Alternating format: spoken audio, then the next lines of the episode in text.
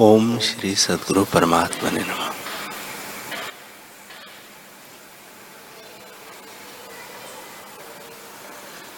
श्री योग वासिष्ठ महारामायण। श्री वशिष्ठ जी बोले, हे रामचंद्र जी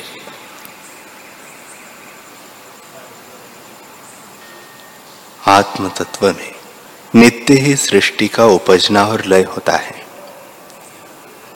जैसे समुद्र में पूर्वापार तरंग फुरते हैं, उनका अंत नहीं। इसी प्रकार सृष्टि का आदि और अंत कुछ नहीं जाना जाता। देवता, दैत्य, मनुष्य आदि कितने उपज कर लय हुए हैं और कितने आगे होंगे। जैसे यह ब्रह्मांड ब्रह्मा से रचा गया है तैसे ही अनेक ब्रह्मांड हो गए हैं। और जैसे अनेक घटिका एक वर्ष में व्यतीत होती है, तैसी बीती है। जैसे समुद्र में तरंग होते हैं, तैसे ब्रह्म तत्व में असंख्य जगत होते हैं। कितनी सृष्टि हो बीती है, कितनी अब है और कितनी आगे होंगी। जैसे मृतिका में घट होता है। वृक्ष में अनेक पत्र होते हैं, फिर मिट जाते हैं, और जैसे जब तक समुद्र में जल है, तब तक तरंग आवर्त निवृत्त नहीं होते, उपजते और लय होते हैं, तैसे ब्रह्म चिदाकाश है। त्रिलोकी रूप जगत उपज उपज कर उसी में लय होते हैं।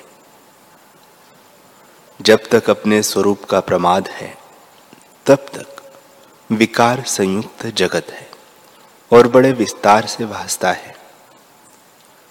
जब आत्मा स्वरूप देखोगे, तब कोई विकार न भासेगा। जब तक आत्मदृष्टि से नहीं देखा, तब तक आभास दशा में उपजते और मिटते हैं।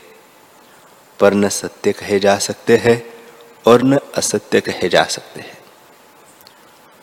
वास्तव में ब्रह्म और जगत में कुछ भेद नहीं। समुद्र में तरंग किनाई अभेद है। अविद्या से भिन्न होकर भासते हैं और विचार किए से निवृत्त हो जाते हैं। चर अचर रूप जगत जो जाना, नाना प्रकार की चेष्टा संयुक्त, अनंत, सर्वेश्वर आत्मा में फुरते हैं, सो उससे भिन्न नहीं। जैसे शाखा और फूल, फल वृक्ष से भिन्न नहीं और भिन्न भासते हैं तो भी अभिन्न है।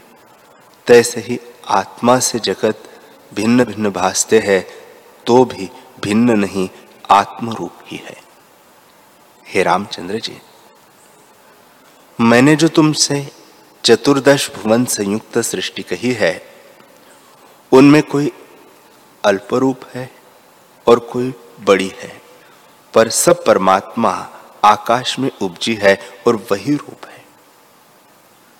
ब्रह्म तत्व से कभी प्रथम ब्रह्म आकाश उपजता है और प्रतिष्ठा पाता है। फिर उससे ब्रह्मा उपजता है और उसका नाम आकाशज होता है। कभी प्रथम पवन उपजता है और प्रतिष्ठित होता है। फिर उससे ब्रह्मा उपजता है, सो वायुज कहता है। कभी प्रथम जल उत्पन्न होता है, उससे ब्रह्मा उपजकर जलज नाम होता है। और कभी प्रथम पृथ्वी उत्पन्न होके विस्तार भाव को प्राप्त होती है और उससे ब्रह्मा उपजता है। और पार्थिव उसका नाम होता है। एवं अग्नि से उपजता है, तब अग्नि नाम पाता है। हे रामचंद्र जी, यह पंचभूत से जो ब्रह्मा की उत्पत्ति हुई है, वह तुमसे कही।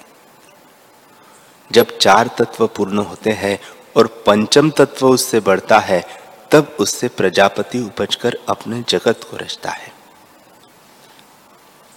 और कभी ब्रह्म तत्व से आप ही फुराता है। जैसे पुष्प से सुगंध फुराती है, तैसे ही ब्रह्मा जी उपज कर पुरुष भाव से पुरुष रूप स्थित होता है और उसका नाम स्वयंभू होता है। कभी पुरुष जो विष्णुदेव है उसकी पीठ से उपजता है। कभी नेत्र से प्रकट होता है और कभी नाभि से उत्पन्न होता है। तब प्रजापति नेत्रज, पद्मज नाम होता है। वास्तव में सब माया मात्र है और स्वप्नवत मिथ्या रूप हो, सत्य होकर भासता है।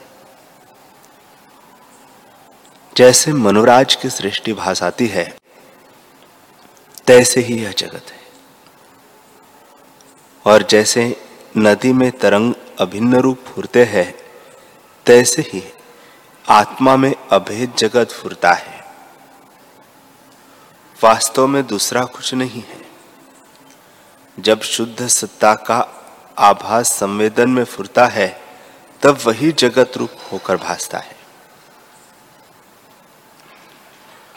जैसे बालक के मनोराज में सृष्टि फुरती है सो वास्तव में कुछ नहीं होती। तैसी ही यह है। कभी शुद्ध आकाश में मनन कला फुरती है, उससे अंडा उपजता है और अंडा से ब्रह्मा उपजाता है और कभी पुरुष विष्णुदेव जल में वीर्य डालता है, उसमें पद्मज उपजता है और उसी पद्म से ब्रह्मा प्रकट होते हैं और कभी सूर्य से फुराते हैं। इसी प्रकार विचित्र रूप रचना ब्रह्म पद से उपजती है और फिर लय हो जाती है। तुम्हारे दिखाने के निमित्त मैंने अनेक प्रकार की उत्पत्ति कही है, पर वह सब मन के फुरने मात्र है और कुछ नहीं। हे रामचंद्र जी तुम्हारे प्रबोध के निमित्त मैंने सृष्टि का क्रम कहा है, पर इसका रूप मनोमात्र है। उपज उपज कर लय हो जाता है। फिर फिर दुख, सुख, अज्ञान, ज्ञान, बंध, मोक्ष होते हैं और मिट जाते हैं। जैसे दीपक का प्रकाश उपज कर नष्ट हो जाता है, तैसे ही देह उपज कर नष्ट हो जाते हैं। काल की न्यूनता और विशेषता यही है कि कोई चीरकाल पर्यंत रहता है और कोई शीघ्र ही नष्ट हो जाते हैं। परंतु सब ही विनाश रूप है। ब्रह्मा से आदि कीट पर्यंत जो कुछ आकार भासता है, वह काल के भेद को त्याग कर देखो कि सब नाश रूप है। कभी सतयुग, कभी त्रेता युग कभी द्वापर और कभी कलयुग फिर फिर आते और जाते हैं। इसी प्रकार काल का चक्र भ्रमता है। मनवंतर का आरंभ होता है और काल की परंपरा व्यतीत होती है। जैसे प्रातः काल से फिर प्रातः काल आता है, तैसे ही जगत की यह गति है। अंधकार से प्रकाश होता है और जगत ब्रह्म तत्व से स्फुरन रूप होकर फिर लीन होता है। जैसे तप्त लोहे से चिंगारियाँ उड़ती है, सो लोहे में ही होती है। तैसे यह सब भाव चिदाकाश से उपजता है और चिदाकाश में ही स्थित है। कभी अव्यक्त रूप होता है और कभी प्रकट होता है। जैसे समुद्र में तरंग और वृक्ष में पत्र होते हैं तैसे ही आत्मा में जगत है और जैसे नेत्र दूषण से आकाश में दो चंद्रमा भासते हैं, तैसे ही चित्त के फुरने से आत्मा में जगत भासता है और उसी में स्थित और लय होते हैं। जैसे चंद्रमा की किरणें उत्पन्न और स्थित होकर लय होती है, तैसे ही आत्मा में जगत है। सो स्वरूप से कहीं आरंभ नहीं हुआ। मन के फुरने से भासता है। हे रामचंद्र जी, आत्मा सर्वशक्ति है। जो शक्ति उससे फुरती है, वह उसी का रूप हो भासती है। सब जगत असत्य रूप है, जिसके चित्त में महाप्रलय किनाई असत्य का निश्चय है, वह पुरुष फिर संसारी नहीं होता, स्वरूप में लगा रहता है। ऐसे महापति ज्ञानवान की दृष्टि में सर्व ब्रह्म का निश्चय होता है। हमको यही निश्चय है कि संसार नहीं सर्व ब्रह्म तत्व ही है और सदा विद्यमान है। अज्ञानी को जगत सत्य भासता है, सो फिर फिर उपज कर नष्ट होता है। स्वरूप विनशने से नष्ट नहीं होता। परंतु अज्ञानी जगत को असत्य नहीं जानते सदा स्थित जानते हैं, उससे नष्ट होते हैं। जगत के सब पदार्थ विनाश रूप है, परंतु दृश्य से जगत असत्य नहीं भासता।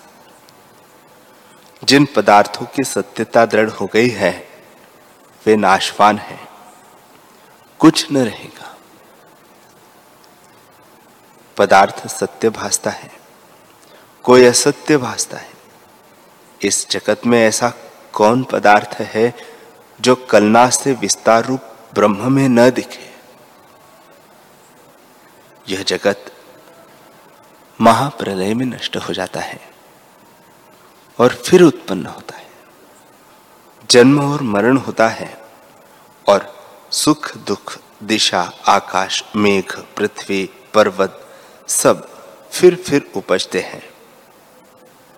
जैसे सूर्य की प्रभा उदय अस्त हो प्राप्त होती है तैसे ही सृष्टि उदय अस्त हो, होती भासती है। देवता और दैत्य लोकांतर क्रम को होते हैं और स्वर्ग मोक्ष इंद्र चंद्रमा नारायण देव पर्वत सूर्य वरुण अग्नि आदि लोकपाल फिर फिर होते हैं। सुमेरु आदि स्थान फुराते हैं और तमरूप हस्ती को भेदने को सूर्य रूप केसनी सिंह उपजाते हैं। स्वर्ग, इंद्र, अप्सरागण अमृतमय होते हैं और धर्म, अर्थ, काम, मोक्ष, क्रिया, कर्म, शुभ, अशुभ रूप आते हैं और यज्ञ, दान, होम आदि सर्व क्रिया संयुक्त संसारी जीव होते हैं। शुभ कर्म करने वाले स्वर्ग में विचरते हैं और सुख भोगते हैं। पर पुण्य के क्षीण हुए गिरा दिए जाते हैं और मृत्यु लोक में आते हैं। इस प्रकार कर्म करते, उपजते और नष्ट होते हैं। स्वर्ग रूपी कमल में इंद्र रूपी भवरा है, जो स्वर्ग कमल की सुगंध को लेने आता है। जितना पुण्य कर्म क्रिया होती है, उतने काल सुख भोग कर नष्ट हो जाते हैं और सतयुग आदिक युग और सब देश काल क्रिया, द्रव्य, जीव उपजाते हैं। जैसे कुलाल चक्र से बासन बनता है तैसे ही चित्तकला फुरने से जगत के अनेक पदार्थों को उत्पन्न करती है। जीव संयुक्त सुंदर स्थान होते हैं और फिर नष्ट हो जाते हैं। असत्य मात्र जगत जाल जीव से रहित शून्य मसान हो जाता है और कुलाचल पर्वत के आकारवत मेघ जल की वर्षा करते हैं और उसमें जीव बुद्धबुदे रूप होकर स्थित होते हैं। द्वादश सूर्योदय होते हैं शेषनाग के मुख से अग्नि निकलती है। उससे सब जगत दग्ध हो जाता है और फिर फिर अग्नि की ज्वाला शांत हो जाती है। तब एक शून्य आकाश ही शेष रहता है और रात्रि हो जाती है। जब रात्रि का भोग हो चुकता है, तब फिर जीव जीर्ण देह से संयुक्त इस प्रकार। शून्य आकाश में मन जगत को रचता है।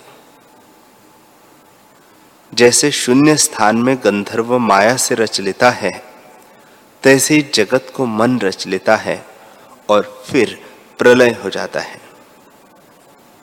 इस प्रकार जगतगण उपजकर महाप्रलय में नष्ट होते हैं और ब्रह्मा के दिन क्षय हुए, फिर जब ब्रह्मा का दिन होता है, तब फिर रच लेता है।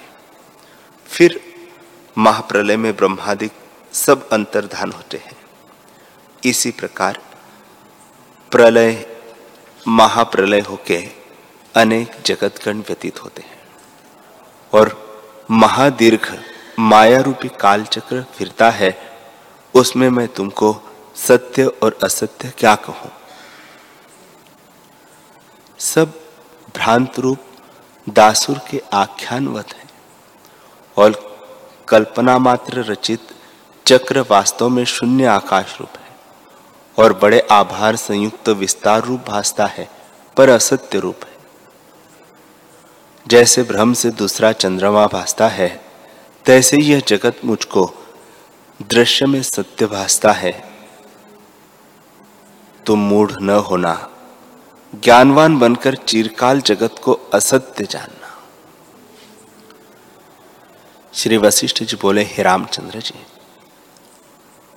जिनका भोग और ऐश्वर्य में चित्त खींचा है, वे नाना प्रकार के राजस और तामस आदि सात्विक कर्म बड़े आरंभ से करते हैं।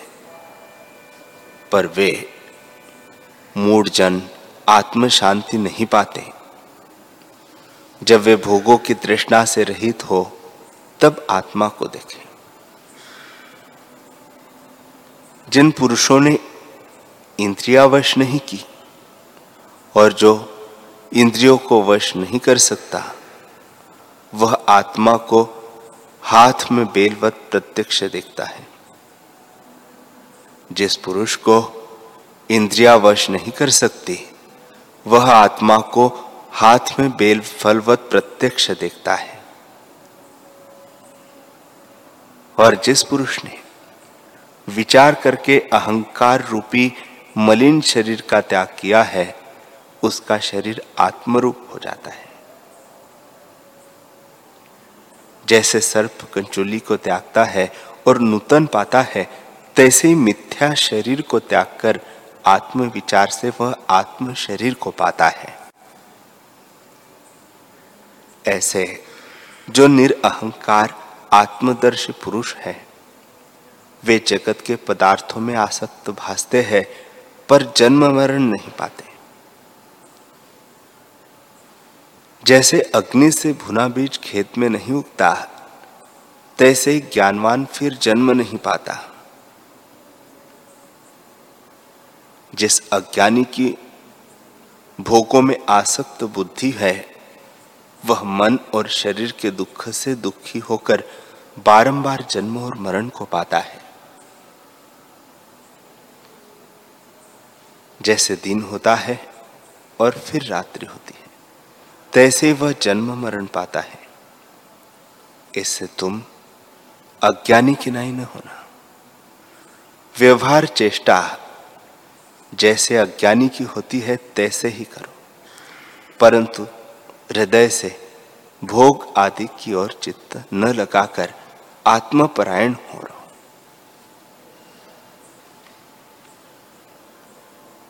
हरि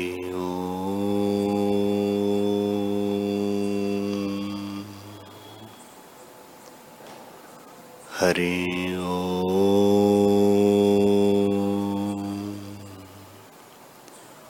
ॐ सहनाभवतु सहनौ भुनक्तु सह वीर्यं करवावहे तेजस्विनावधीतमस्तु मा विद्विषावहे ॐ शान्तिः शान्तिः शान्तिः। श्री सद्गुरुदेव भगवान्।